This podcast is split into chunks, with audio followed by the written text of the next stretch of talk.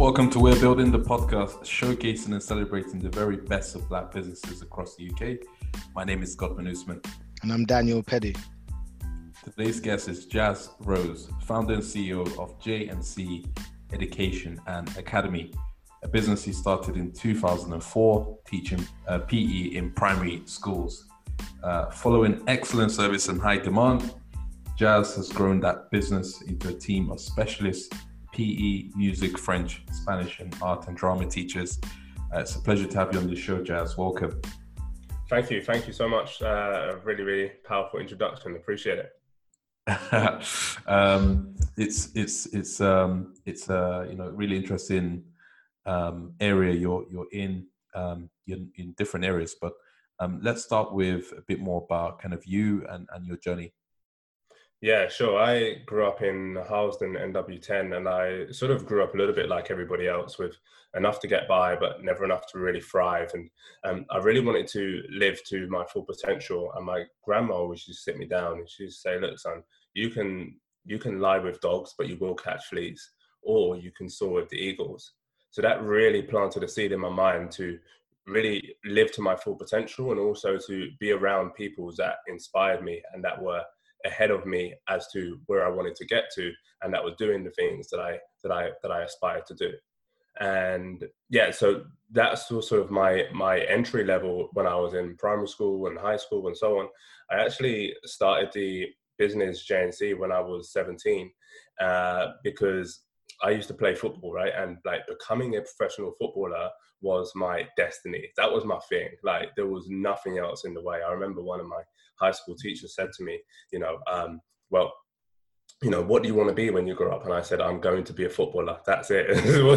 it wasn't a question of, uh, it wasn't a question of if, but, or maybe, you know. Um, but like like many teenagers, I had I had injuries and back to back and so on and so forth. And um, I wasn't necessarily the greatest football player in the world anyway, but I, I did work extremely hard at it. Um, I remember walking into the change room one time when I was uh, on the verge of signing my first professional football contract, and a new manager walked in, and I was like, "Whoa, what's going on?" And the deal was that I was meant to play this game, and if I performed well, and I was uh, I was ready to sign the contract. And he walked into the changing room, about to start getting changed, and he said, uh, excuse me, Mr. Rose, you've not signed the paper. Uh, see you later. And I didn't even get to play the game. Um, that was the uh, that that that was a really crushing and devastating moment for me. And at that moment, I kind of realized, you know, that I have to expand my capability of what I'm able to do and what I'm able to deliver in this world, and not necessarily leave uh, leave it open to other people's demand. Mm. So then I started doing a little bit more coaching work of coaching young people, and that was developed through football friends that I knew and so on. And um, once I got into coaching, I remember one time after about six months to a year of, of, of, coaching for various different companies, my one of my bosses at the time, I used to coach for her on a Monday after school, and she rang me up and she said, "Hey Jazz, listen, I'm leaving coaching to go into full time teaching." Um, but uh, since you're doing such a wonderful job with the children and they really enjoy having you there, why don't you just uh, take control of delivering the leaflets and the flyers and take continue delivering the service? Well, I said, yeah, sure, why not? And I'm 17 at the time and I'm delivering these leaflets. And then I started, okay, let me just deliver some leaflets to some more schools because children are really enjoying the service. And mm. I continued to, to, to deliver the leaflets and share, share, share the story. Um, so to speak, I used to ride around on my bike to like loads of different schools after, um, after after college, and uh, yeah, and from there we we sort of took the business from having you know thirty pounds, thirty pounds in an after school club per week to a three million pound turnover business per year, and we did that over the space of the next twelve years. I think I heard you tell a story about is it Brent Football Club and a foul throw. I'm very interested in um, that story and how it impacted you because I thought it was a brilliant story. Yeah, sure. Yeah, sure. Uh, first of all, you've been in my archives. I haven't heard that story in a while, but uh, but yeah, it was at uh, Brentford Football Club, and uh, I'm I'm born in August, right? So what that means is that in school years I was always the the, the youngest, And in football years, that would typically mean that I was the oldest, right? So I was always used to play. I was 15 years old, and at 15, I was always used to playing in the age group under 15s, and I was smashing up the trials, like doing really well at Brentford for about two or two or three months. And then the manager came up to me and said, "Look, you're doing extremely well. We're going to put you up in age group." And I said, "Yeah, come on, bring it on. Let's go to the under 16s then." And he said, "No, no, we don't have an under 16s here. You're going to the under 19s." And I was like, shoot, man, like, how do I go from under 50? Like, you know what you're like when you're in that stage of physical development. Like, all the boys are like 10 times your size and, you know, their voices are all broken. My, yeah, I got some little, like, baby voice still.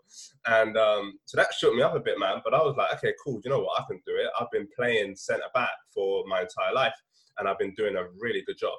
Um, and then um, he said, look, well, we're going to put you in the under 19s team and we're going to put you left back. And I said, where? Left back in the change room. what do you mean? I've never heard of this term before, left back. Does, does, does it mean anything to me, right? And he said, yeah, yeah, you're going to play the position left back. And I said, okay, cool. And I thought, all right, well, I've seen other people play left back before, but I've never done it, but let's give it a go. And um, I came on the pitch at the last 15 minutes of the game, and I was playing really well until it got to about 10 minutes into the into my performance and then the throwing went went down like further down the pitch. And the manager was like yeah rosie you go and take the throw. And i was like no no no no no. Let the left midfielder take it. He's, he's further up the pitch. And he was like no no no you and then the captain just started yelling at me. The net, the manager and then the manager's manager started yelling at me. He said jazz rose take the throw in and i was like shoot man. I've never taken a throw in my life. but I was like, hey, like how, how hard can it be? Like you pick the ball up, put it behind your head and you throw it. Right. So then I went way back and it was like a hilly um, kind of uh, pitch, right? So we went way back to the hills and people were looking at me like I was crazy, right? But I thought I was you know, the further you run, the more powerful you throw it, right? So I ran about 20 yards to throw this ball, um, expecting it to go like 60, 70 yards. Um, the ball landed like six yards in front of me.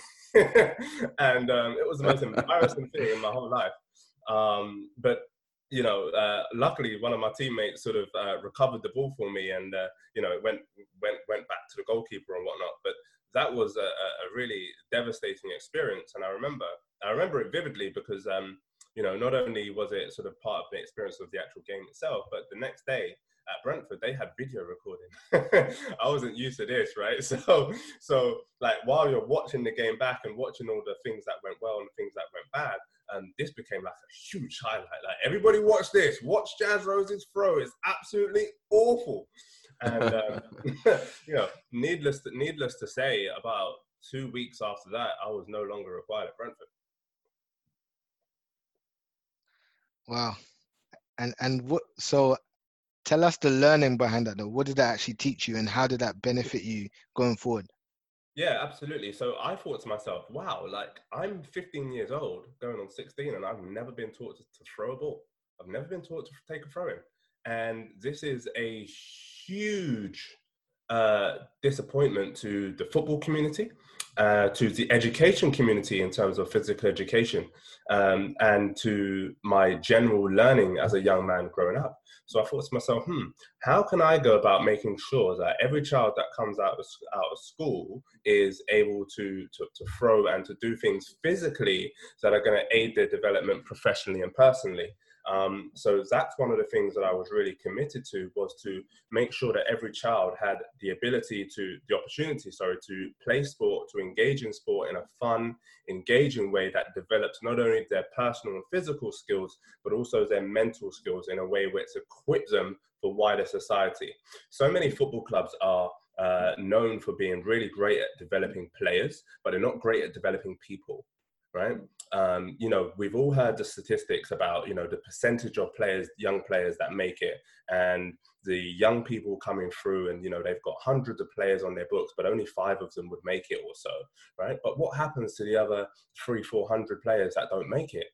Well, you know you've got to develop them as people so that they become important and valuable contributors of society in the world as opposed to just saying sorry there's no space for you here and then they're left out on the limb with not necessarily the wider skills that they can apply. And here's the thing daniel right is that there's so many skills in football that are attributed to professional and personal life in terms of teamwork collaboration, you know, like leadership skills is just like remarkable.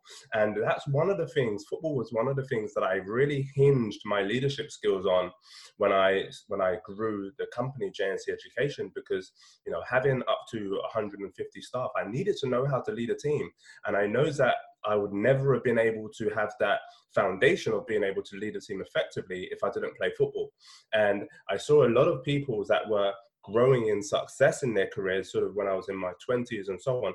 And the people that were becoming most successful were the people that either played football or played a different sport and that were and that were relatively good at it because they were able to apply the things that they learned from football coordination teamwork uh, adaptability all these different sorts of skills and they were able to apply it into the wider world so i, I had a conscious effort of why don't professional football clubs, why don't schools promote this advocacy where you're teaching people to teaching children to, and young adults to become really skilled people as opposed to really skilled professionals, professional footballers?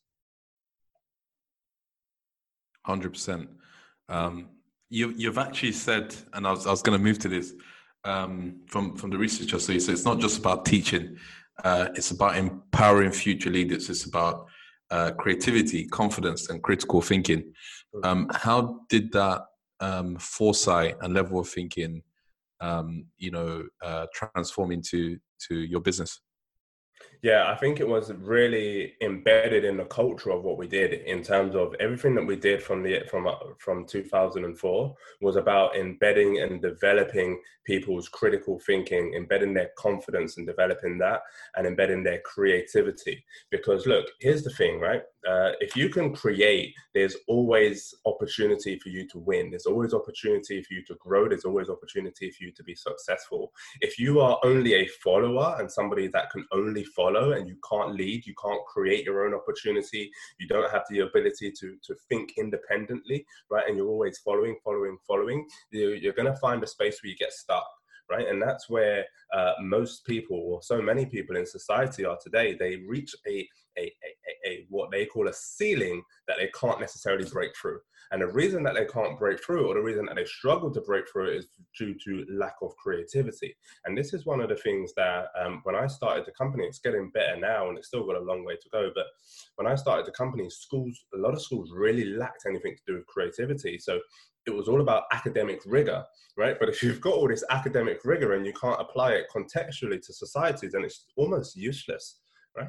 Um, so that's what the education, that's what we really started to infiltrate into the education system is like, look, look, you can be the, the, the best mathematician in the world, right? But if you don't have the confidence to, to, to come out and communicate about that, and communicate that skill effectively and in a way that translates to the wider audience, then you're going to be either a miserable math teacher or you're going to be somebody that doesn't perform to your full potential.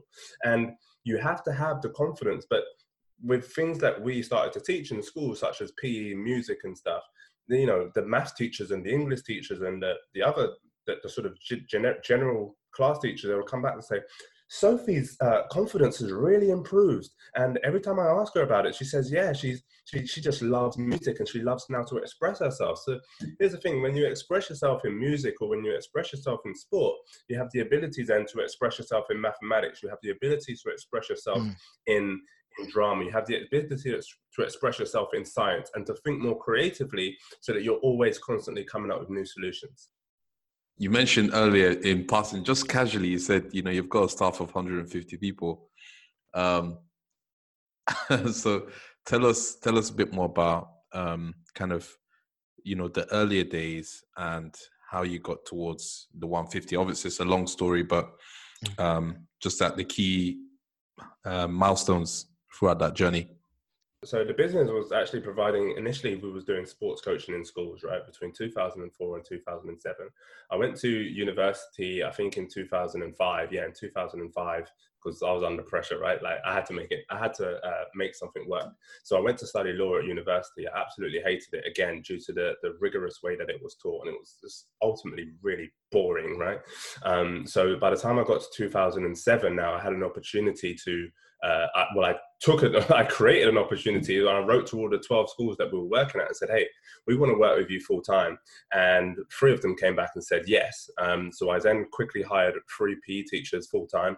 Um, and then we continued to run the business and I left university in my second year. My mum was furious. She almost threw the book at me, right? you, can, imagine, what do you mean? but, um, you know, I, when, when, I, when I explained it to her, my mum was really, really great about it. When I explained it to her and the opportunities that I had in terms of the income that I was able to generate and you know the stability and the confidence that I had in in, in a explaining to her and b being able to deliver it effectively and continue to grow this business, um, it was so much a no brainer. And um, yeah, so we continued then growing the business in terms of delivering high quality PE in primary schools, um, and we were getting numerous requests because schools would have the PE teacher deliver from JNC, and then they would have a music teacher or they would have a French or Spanish teacher, and they'll go, "Tell you what, your PE teacher is fantastic, but our music is not so good. I wonder if you can find us a music teacher."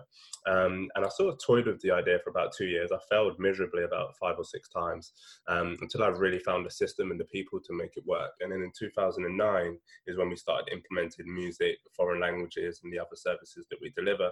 Um, so we were able to then deliver a whole entire package to a school to say, look, while your class teachers are delivering their planning and their preparation, their assessment, we would actually come in and you know really engage the children through music, creative arts, and physical education. And they were like, yeah, they lapped it up, and we continue to grow and scale that business, as I say. Um, and the in terms of the, the the leadership and the staff development.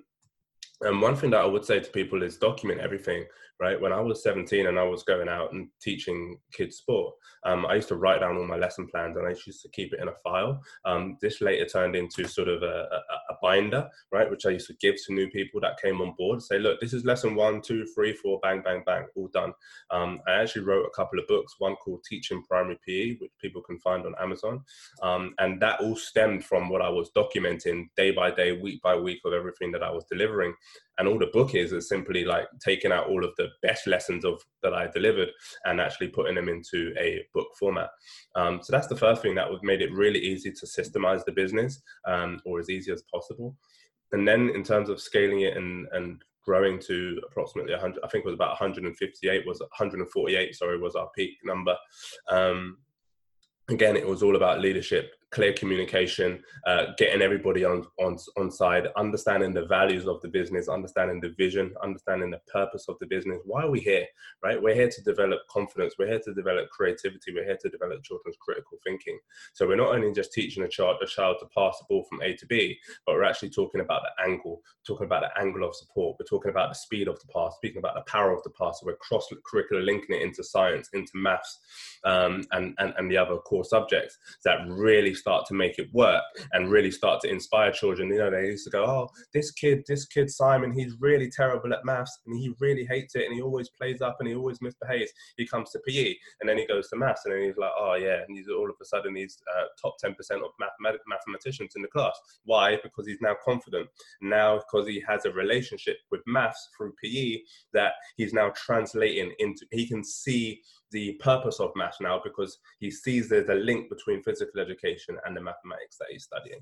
So it's all about providing that link, and that's what we've uh, that's what we've been delivering. You know what? It's and you know amazing. Um, I'm just trying to um, process the business model because um, you you mentioned the initial three you hired were full time staff. Um, but kind of with with that business um you know some people run it like an agency uh, effectively. So was there like a hybrid approach to having kind of a mixture of full-time staff and agency staff be more fluid more adaptable to schools? Um, what's some business model today? Yeah great question. I put i, I spoke about this um, well i spoke about a subject alongside this on my instagram the other day. Um, and essentially i was saying that you know i i hired a, a, consultant about 12 years ago right? And uh, he happened to be uh, someone that was on apprentice hence the reason that it came up in my story. And um, he sat me down and one of the things that he kept on saying to me was look why don't you just do it like an agency and just do it like everybody else and just um, essentially hire a teacher they contract with the school, you get paid a fee, and you never have to deal with that school again. You never have to deal with that teacher again. And I said, no, nah, I don't really want to do it like that. I don't want to be like everybody else. And the reason for that is because I wanted to have, um, for, you know, for, for want of not sounding uh, crass, I wanted to have control right? And the reason that I wanted to have control is because I know that what I deliver and the way that I want to deliver it and the way that I educate and train and develop people is quality, right? And it doesn't dilute. like I don't want, um, I don't want um, my staff going out or my contractors going out to deliver something off the shelf that was sort of average or mediocre, which is what 99% of schools have um, or a vast majority of schools have. They have a lot of mediocrity and they, they, they sail through and they coast through because they're okay and no kids are dying and no one's getting hurt. Right? but I wanted to deliver a, a high caliber and a high quality. So what I did is I had full control. I had full control of the lesson plan content, the lesson structure, the outline of the curriculum, and we gave that to our staff. Essentially, we trained our staff um, regularly, initially for a three-day period intensive, and then uh, ongoing support throughout their throughout their career. And what that led to was a lot of um, a lot of really successful teachers that went that started with JNC and went on to do really amazing things either in the company or outside of the company. And um, yeah, and that really had a profound and lasting impact on thousands of children's lives, which is something that I'm really, really proud of. Working in the education space, how did you overcome the slow sales cycle and also limited budgets of schools? Um, it's a really interesting question, Daniel. Um, a, you said limited budgets, right? And uh, uh, how can I put it? um, a budget is a guideline, right? And if you deliver value, then uh, you have to move the budget out of the way. You've got to give the budget the the, the brutal kick and just like there was what's a budget. A budget means nothing to me. And um you know in, in in that sense because i'm communicating and i'm delivering so much value that it goes beyond what what your budget or your budgetary constraints are. And in saying that you know a lot of people that i worked for between the ages of like 16 and 18 uh, when i started coaching um, they they delivered this on a on a budget and income per school basis. So a lot of people would say to me, for example, right, well, why don't you um, why don't you just charge the children, charge them like five pounds a head after school? You get twenty children, you get sixty pounds, and you know it's so much easier, right? But I knew that this, or I had a feeling that this kind of method of delivering the service had a cap right? Um, in that you know it could fluctuate, right? You might not get always get 20 children in a session and so on and so forth. And I learned something quite young, which was about continual income. So my philosophy was always to contract the schools, get them on side, and agree a long-term provision with them. And irrespective of the number of children that we had in the clubs after school, we would still charge that one single rate. So, in essence, a lot of schools were able to to recoup some of the income because they would charge the children three pounds a head after school or whatever, but we would charge them one set rate um, from sort of eight in the morning till half four in the afternoon. And what that did, that gives that gave solidarity to our teaching staff because they know that whatever happens, I'm getting paid until half past four. Unlike a lot of other companies, they were like, well, you get paid up until half past three, and then it depends on da da da da da. So they had a consistency of income. Um, we had a consistency of contract with the client, and we had an embedded embedded relationship both with the parents and with the client which then created solidarity. So when everything was sort of falling apart and you know came winter and children aren't turning up and so on and so forth we had a solid business structure. And that really helped to retain a lot of staff that we had and really um, was a good hook to invite new staff to come on board. But in terms of yeah. this the sales cycle though so how did you so i understand the value element and the budget like you just mentioned but did that also impact or influence how long decision makers took to actually um, take on your services? Um, no, not really. I wouldn't say so. Um, and reason being, man, because um, not to blow, to blow a trumpet or something, but we had phenomenal we had phenomenal communication, um, and I really use the word marketing because I really believe that it's about communicating value. And we were able to do that really effectively and really well. We were one of the first companies um, that I had seen deliver really first class video marketing material to schools. and say, look, this is a three minute video of what we've done over, you know, filmed across about five or six different schools with head teachers saying how brilliant we were, as well as actually showing the lessons that we were delivering and talking about those things, what we discussed before, confidence, critical, critical thinking and creativity, um, and really able to show it rather than just talk about it. So that was sort of the, the, cycle, the sales cycle, if you like, because we were able to then put this kind of email, put this kind of clear communication across the schools and say, look, if you want this high quality provision, then we're here. Come on board. so when you were typically going to a school, was there uh, a point of contact, like the specific person? So let's say a recruitment company may go to HR. Did you have, you know, that is it head teacher you went to mainly, or how did you operate? Yeah, um, one thing that I one thing that I'm very committed to and very clear on when I communicate because I, I mentor a lot of people now um, through a program that I deliver through uh, called Money Mastery and so on. And one thing that I communicate with people is go for the person who has the buy-in decision. Go for the top person, right? And this might be nuanced for different type of industries and so on and so forth. But where you can, go for the decision maker. So I always communicated directly with the decision maker. I had a phase in my um, in my business where we were communicating with people lower down the, the tree and it was awful like it was really awful for our business um, in terms of we weren't able to build effective relationships with the head teacher. So then we would just get a random email after like nine months being like yeah really sorry but we're not longer continuing with your provision. I'm like i've never spoken to you before. But um and and they would be like um they wouldn't know much about the service. They wouldn't know much about the provision. They wouldn't know where we were coming from what our philosophy was um, and that sort of thing. So getting straight to the decision maker and building a relationship with them was really critical to our business and the expansion of it. And just critically thinking here, in in your context, contextually, who is the decision maker, the principal or the head of um, PE? The definitely the principal. Um, we, you know, um, look, one thing that people need to understand about about schools in particular, right, and this would probably translate into many other industries as well. Someone is given a title of head of PE or head of music or head of drama, and typically, and no word of a joke, right? They're given the title of head of PE because they walk into the staff meeting one day and they say, right, we need a head of PE.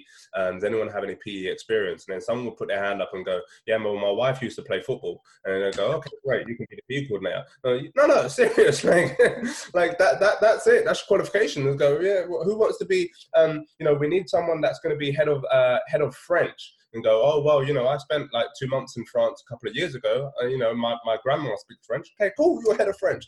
You know, and it's a really basic level of understanding that they have in this specialist subject. I mean, as you, you can probably tell, I, I spent you know 15 years or so um, in the world of sport and in the world of sport development. So I had a, a real deep understanding. Um, but in primary schools, they, they didn't necessarily have that level of expertise. And, you know, like bless those teachers, they're, they're, they're, they're so stretched to do so much and they do so much intensive stuff in terms of the math, the English, the science, and so on. Um, how would you expect them to deliver a really high quality provision of anything outside of that? It's, it's, it's physically not possible for all schools to have that, that high quality provision um, and that high quality experience because look, here's the thing um, quality is delivered through experience, right? And as a as a teacher in the, the, the, primary sector, you can only have a certain amount of experience within a certain subject right? So if I said to you, Daniel, look, um, you know, you've you've got a wife that speaks French, so you're going to become our French, our head of French. Um, you you might go, okay, yeah, not a problem, and you can research it and you can get sort of the technical points of view, but you know that has to have, have, to have the experience of it. Maybe you've not been to France before, so then you can't communicate really effectively about the culture of that language and the derivatives and so on and so forth. So that's one thing that we were able to do really really well was to get in those high quality professionals and um, go straight to the direct point of contact, who in our case would be the school leader. Were you able to get any tr- traction in in secondary schools, or is it just a completely different model? Yeah, another thing that my um, my mentor friend um, spoke to me about 12 years ago, and it's something that I really wasn't interested in, um, for, for for a few reasons. Uh, one is because high secondary schools always have specialist teachers already. Uh, when I was in secondary school, and I'm sure you're the same, Godman and Daniel, when we were in secondary school, we had one PE teacher who had been there, for, and they always been there for 20 years plus, right? like, like they were just like tables and chairs. They're just not moving, right? And it goes back to that sort of uh, everything's okay, nobody's dying mentality right? Mm. Um, so you know, why why am I going to try and challenge and transform something that's so well ingrained and embedded? And the second thing is that in secondary, the the children have a different philosophy. They they've already grown to a certain point where it's much more difficult to educate them on the, the, the, on the basics, so to so speak. They've already got an attitude. They've already got their own individual personalities. Where in primary school, you have much more opportunity to really curb that. And I think secondary school teaching is really, really great, but from a different aspect, from like a technical point of view and so on and so forth, you can teach more advanced skills and stuff. But in terms of creating the culture of the child um, and really developing the whole child from an early foundation, I found much more joy in doing that through primary education. You've been around since 2004. Um, so you've weathered, you know, um, cyclical economic conditions, downturns, uh, COVID, and everything else. Um, give us a bit more flavor about um, things you would have, you know, encountered from 2004, 9/11, um, recessions, uh, COVID. How have you kind of what have you learned through that process, and what have you kind of outmaneuvered and kept going? Mm. I think learning is fun first and foremost, and you learn through experience. So I take the experience as fun. I take the downturn as fun. I take it as exciting. I take it as right. We're on a roller coaster, guys. Let's rock and roll. Okay. Um, and I think that that's really important for other people to to do the same. Um, in terms of challenging experiences, etc., we've been through everything, right? Uh, one of my commitments when I was 17 was to learn every small business leadership skill that I can possibly imagine, uh, from sales to finance to marketing to operations to leading a team to so on and so forth. Um, and the thing for me was really, um, the thing for me was really about how can we make an impact and how can we adapt in order to make an impact effectively? So you know i've had numerous business challenges people trying to steal my contracts like staff trying to steal contracts. I've had uh, head teachers trying to steal contracts and head teachers trying to back out of contracts even though they signed it two weeks ago because they realized they made a mess up somewhere else. I've had it all. So i've been through that entire journey. And um, as i say I, I find it fun. And now i'm such a space where um, I really like look forward to these challenges and overcoming them because in for every challenge there's a rebuttal there's an outcome there's a there's, there's a there's a turn. It's like um it's like you know when i used to play football for every trick that I, I used to play defense right? So every trick every skill that an attacker would have i would have a defensive standpoint for that in order so that they couldn't then get through towards goal. And it's the same thing in business. You've got to be able to adapt your body position. You've got to be able to adapt your way of delivery. You've got to adapt your method of communication. You've got to adapt different things in order to block the negative forces that are coming through to make sure that you win and that there's a mutually beneficial arrangement so that the schools win, the children win, and the organization stays stable me, for example, COVID, right? So we had a massive client. We uh, we had a, a chain of schools essentially, right? And they had about eight of our clients, right? Eight, nine of our clients. And uh, due to COVID, they weren't able to cope with the intensity, to cope with the cost and various additions in their, their cost their budgets elsewhere, etc. So we we lost that contract, and that wiped out about thirty three percent of our business, right? So we had to adapt. And the great thing that COVID has taught me, for example, is that I've now become a better leader. I've become more efficient with my time, with my energy, and with my resources. And yeah, we have a we have a much smaller business now, um, but actually we're more effective and we're more efficient and we're more lean right? I actually started two new businesses since COVID started. I'm like recoup some of that cost, right? um, and you know, we have a really fruitful team now where every single component of the business. It kind of reminds me back of where we were at, at like 2000 and uh, 2014, 15, where every component of the business just, just, spins itself and it just works itself. And it's allowed me more of the time now to be a more efficient leader where I'm able to delegate a lot more effectively. Um, I don't actually spend a lot of time in that business anymore, uh, more than sort of four to six hours a week uh, overseeing stuff seeing stuff because I've got really effective leaders, and that's given me the time, the openness to open new businesses and start new ventures that really impact and enrich people's lives on a continual basis. Also, what's your core team? So, how are you able to delegate uh, to to others in the team to take on yeah. kind of some of your responsibilities? Oh yeah, I, I to be honest, I ha- I have almost no responsibilities apart from the the the legalities and the, the, the tax and the paperwork behind it, um, tax accounts and making sure that everyone gets paid on time. Um, and the rest of it is effective visionary and communication. I have two senior leaders who've been in the business. Uh, one who actually was one of the first PE teachers that I ever uh, assigned way back in 2007. Uh, came back from South Africa with an array of leadership experience as well as primary PE teaching experience, and I thought he was the ideal person to bring back on board the team uh, one who's a PE teacher for, with us for seven years and has a phenomenal track record of engaging clients and building really effective relationships. So I thought he was an ideal person to have on the team.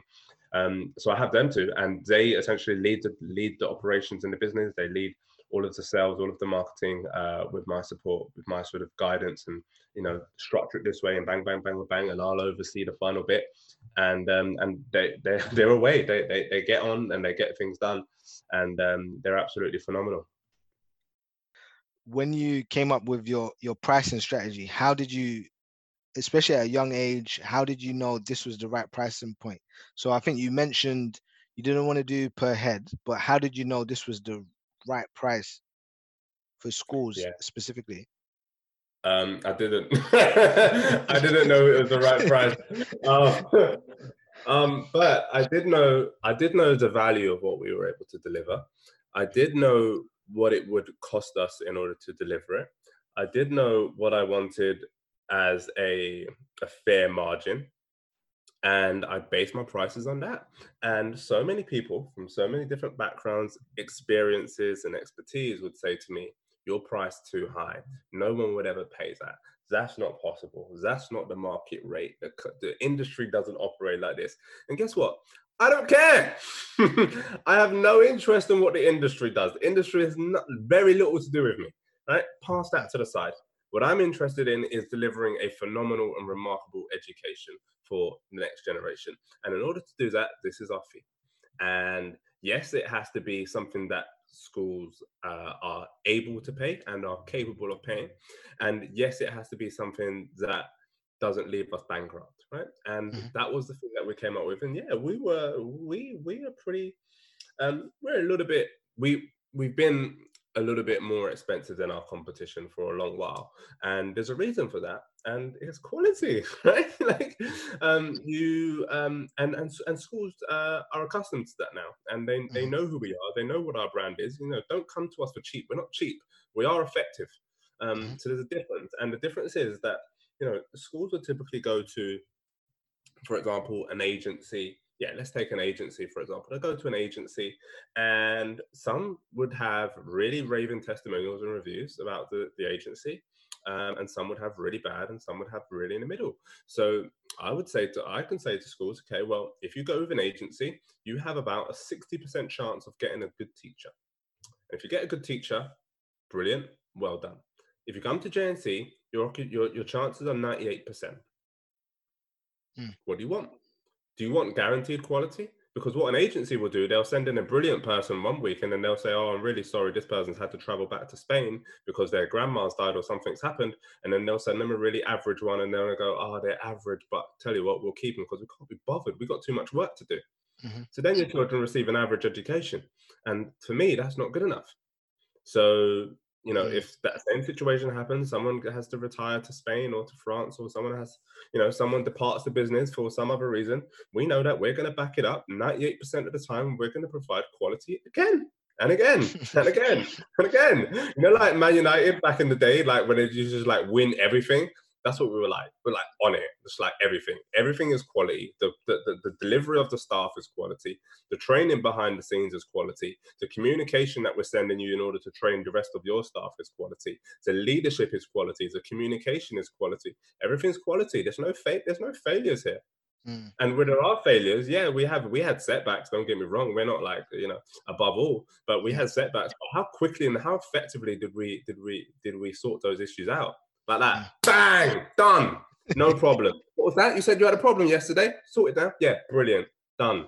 Whereas with an agency, whereas with an agency, it might take you three four weeks to sort that out. That's three mm. four weeks of quality education lost down the drain, dustbin. Not good enough for me. No, definitely not. And in terms of so from a business perspective, you mentioned from 30 pounds to 3 million turnover.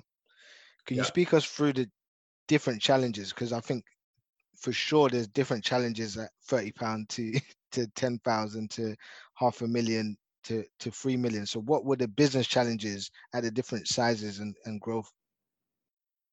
Yeah, sure. Um, a few years ago, I decided we, I think we were about, about mm, around about 2 million at this point, right? And it's about five years ago.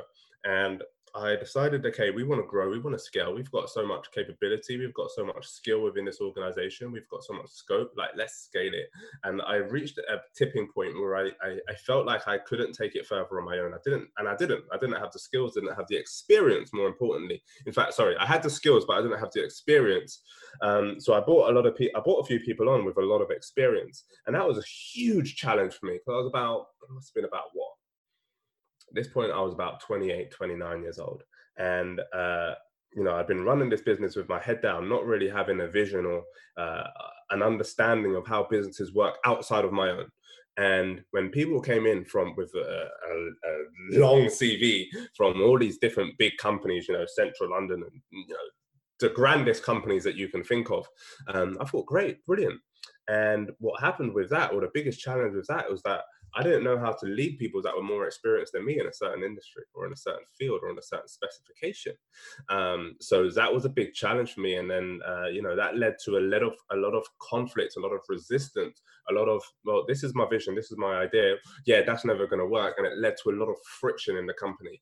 Um, so that was a big, big, big challenge for me in terms of dealing with people. How do you lead people that are more experienced than you? In your heart, your gut, your instinct is telling you, no, no, no, no, no, don't do it that way but then the person that's got 15, 20 years experience in this industry and in this particular thing, whether it be marketing or sales or accounting or whatever, they're like telling you, no, no, no, Jazz, you have to do it this way. So then I sort of navigated around that and, and, and went with it. And it led to, um, again, a lot of conflict, a lot of resistance, and a lot of slow movement in the business, which is where I speak about now, where it's so, it's so much, it's much smaller, but it's so much more enjoyable because it's so fluent. Client calls, hello john how are you? Yeah okay yeah we can sort that out not a problem. Whereas before it would have been john's not available right now can i get him to call you back? Two days later client calls back can i speak to john please? John's not here he's just in another client blah, blah, blah, and then it got to go through three or four different people to get through to john. It's long it's a headache and it causes friction. So i didn't know how to deal with that efficiently and i didn't have the experience of dealing with that efficiently. And i'm so grateful for where i'm at now because now i have the experience and now i have the understanding of okay so how do i lead people that are that are 10 15 years older than me? How do i lead people that have 10 15 years more experience in a particular space than me? How do i do that? And now i now i have the skills the confidence and the experience to be able to do that with much more efficiency and much less friction. So that's why i'm really really grateful for where i'm at now because everything's an experience you know i could you know some someone else in my position could have said well you know i've had enough of this this is too much. But uh, for every every challenge is an experience and for every experience is an opportunity for growth and i just love growing. And talking about growth um, you now wear a number of different hats. Um, what's the foreseeable future for uh, your education business? Uh, it's stability and growth. It's stability through COVID, and then it's growth and expansion. It's all about a child-centered approach, about delivering something that is fulfilling for the children, that is engaging for the children. Because first, you've got to engage a child's heart before you then educate their mind. and then you get to the practical level of giving them the practical experience and that's where a lot of people miss out is because they try to educate the mind before engaging the heart and that just doesn't work long term. You might even get phenomenal grades but once you come out of school you're stuck because how many people that you know are really intelligent really academically smart but can't necessarily transfer that to an interview can't necessarily come across confidently in an interview or in a job or can't stick at it or can't adapt when the when the leadership changes and things like that. And it, and it comes out like oh yeah my boss doesn't like me or you know you know you hear these kind of uh these common phrases and stuff like that. And the underlying surface thing about it is you haven't you don't have the ability to adapt to different circumstances effectively. And that's what that's what we're at the cause of. Uh, your your other businesses um, that you're you're currently involved in tell us a bit more about kind of where where that's going and um, what you love about that. Yeah sure. Um, so during lockdown actually uh, one of the one of the things that happened to me in in terms of JNC was I realized that we had a lot of money coming in, but it, I, I didn't have a very clear, unambiguous understanding of where all of it was going. So I started to take a deeper look, right? I always felt like I had I made enough money, but I never had enough, and that wasn't really good enough for me. So I had a deeper look, and I started to find that money was leaking out left, right, and center. Money was leaking out. money was leaking out of our account like a sieve. Like literally, when I started to look deep, I, I, I saw phone contracts that we had from staff that we had that no longer work with us since 2017. It's now 2019. Why are we still paying 50 pound a month for that phone contract? And you multiply that against, you know, 50, 50, 60 different items and types of things, um, subscriptions, etc. It was just ridiculous.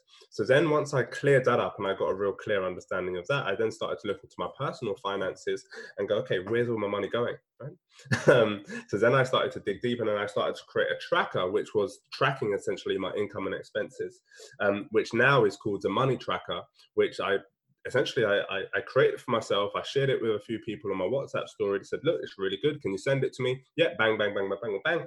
Send it to about 20, 30 people. Um, and I kept on getting inspirational messages from people saying how great it was. So I thought, all right, let me try it on Instagram. I put it on Instagram and people have swamped to it. And uh, yeah, I'm now selling that on Instagram and that's going really, really well. People just love it because they get complete control of their finances. They're able to track their net worth. They're able to track their income. It highlights red when they've overspent based upon their money plan. It highlights green when they've underspent on it. It uh, what else? They're able to put in their money goals, so they're able to plan for their financial future. And irrespective of how much experience an accountant and so on and so forth have, one of the one of the things that I know and understand, again, it's about engaging the heart before you engage the mind. An accountant's going to send you a spreadsheet full of numbers, right? And that's going to take me about two hours to look through this and really get to grips of understanding it. Not to mention the amount of times that I've got to look in a dictionary to find out what these things mean. so I've made it really simple through the money tracker and really clear to get to grips with the personal finances because it engages your heart first. It engages you psychologically physio- physiologically it inspires you to take action because when you said okay cool i'm going to spend i don't know 200 pound on petrol this month and you've noticed that and you noticed that it turned red and you spent 210 you're like hmm let me see if I can find a few local petrol stations that are a little bit cheaper, for example. let me curve my attitude, let me curve my habit in order that, that I'm operating where I decide to operate and not where I'm unconsciously operating through uh, forced habits or unconscious decisions. So it really brings people to the consciousness of their money habits. And then um, through this process, you know, so many people have received great rewards from the money tracker. Um, a lot of people were asking me if I can put on a course. So I then created a six hour program called Money Mastery, which is essentially a six hour program that inspires and empowers people to transform their relationship with money it takes people from where they are financially to where they want to go and it does that with velocity and ease because we start to break down people's money consciousness we start to break down their money mentality like where does your money mentality come from? You said that that's expensive. Why did you say that? Where did you come from? Oh because my grandma always said you know uh, you know don't uh, you don't want to be the richest person in the grave so i start spending all my money all the time. See all of this stuff starts seeping into our mentality from we're six seven eight nine ten years old and it lives with us through to uh, through to the rest of our life if it goes unchecked. So then we start to break into your money goals. What are your goals? How do you set them? How do you establish them? And how do you make sure that you succeed at them with ease and velocity? Because a lot of people set goals, but we're not really clear, right? So we really break down the goal piece and then we go into, okay, so now how do you make more money? Right. So then there's communicate, there's a series of communication patterns that we use that really uh, blocks the flow of money with people right? So let me give you a very simple example. You say to you say to me hey man how are you? And i say yeah i'm not bad. Think about that for a moment. Not bad. That's two negatives. Like that's not that's not opening up a channel of positive communication now right? That's art you know so we really start to untangle what it is about our communication that blocks the flow of income and how to then open up those channels so that income started to open up for us. And as a result, uh, I spoke to one girl, she said, you know, I've got a, a pay increase of 10 grand. Um, and another guy said, you know, I've had one client this year, I've now got four. um, and that's just through six hours of money mastery and mastering a relationship with money. So yeah, that really, really inspires me because I'm able to touch people directly. I'm able to shift people from where they are to where they want to be very, very effectively. That's awesome. Awesome. It feels like you're in the stage where you're kind of giving back now, and, and you're you're you know looking at how you can add value, and you're looking at the wider picture. Um, you've you, have you have written a new book, um, Passion for Learning, as well, and, and people can get that. Um, what would be the key lasting um, takeaways for our listeners? Um, for someone who's who's run a really successful business, grown it to you know um, you know really amazing uh, figures um, for someone starting out early in their business journey, um, what key advice would you give them? Learn about money early on learn about money and money management early on because if you don't you're going to end up in a constant cycle of trying to make more money and making more money and making more money and it's going to drive you absolutely crazy if you're not very very careful. Um, and the reason that i say that is because you know most people start a business in order to take control of their financial future and to set themselves up for life. Um, but a lot of people we we run into this rat race of running the business that we continue running the business until uh, something critical happens like we have to we have we, ha- we have a heart attack or we have something serious health wise that happens to us because we commit so much of our time energy and enthusiasm to our business that we forget to commit time energy and enthusiasm to ourselves. And we are the pivotal we are the pivotal most important part of our lives. So we've got to really take care of ourselves. And the way that you start to initiate doing that is really start to take care of your money understand where it goes understand what it's for understand your taxes understand all of that sort of stuff so that you can start to win with money and again it comes back full cycle where i've been right i used to work 50 60 hours a week now i work now i now i don't I almost don't work more than five hours a day most days. There are days. I know one thing that I would say as a caveat, right? I'm always prepared to work hard. Like, like you know, the other day I did do like a 16 hour shift, no problem, easy, right? But most days I work five to six, like between three and five hours a day. Why? Because I understand all of the cycles of money and I understand how it works. And I'm actually just about to put a video on Instagram, and it's not about hard. It, hard work is part of the process, but it's not hard work. Hard work won't make you wealthy, right? And the reason for that is because everybody works hard. but so hard work is part of the process, but we have to really understand what we're working hard for. Like, what is your cap number? What is the number that you want to get to financially? What is your net worth now? Where do you want your net worth to be? And the reason that I speak so casually now is because I've been able to utilize my money, build a property portfolio that able that's able to pay for my lifestyle and expenses. So I don't need to necessarily worry about money, right? I think about it, but I don't never worry about it. And once you're in that space, it actually opens up your actually opens up the receptors in your brain to operate more powerfully. It operates, it opens up the receptors in your brain to operate more with purpose as opposed to operating for the purpose for the point of a paycheck. And once you start operating fully for a purpose rather than a paycheck, then your leadership is more effective, your communication is more impactful, and the people that you're able to inspire is more is is more fruitful. One hundred percent. Um, where for our listeners, where can they find uh, more information about you? Yeah, sure. Uh, Instagram at Mr. Jazz Rose on Instagram. That's my main point of of of of where I play and where I hang out and where I show, share loads of insights, tips, and hacks into leadership, financial freedom, money, and property. Awesome. It's been an absolute pleasure. Thanks, oh, Thank you Jazz. so much, Jazz. Thank you for listening to the We're Building podcast, where we showcase the best of black owned businesses in the UK. You've been on with Daniel Pedu and Godman Usman. New episodes will be released bi weekly. You can catch us across all social media platforms at We're Building Podcast. Stay tuned.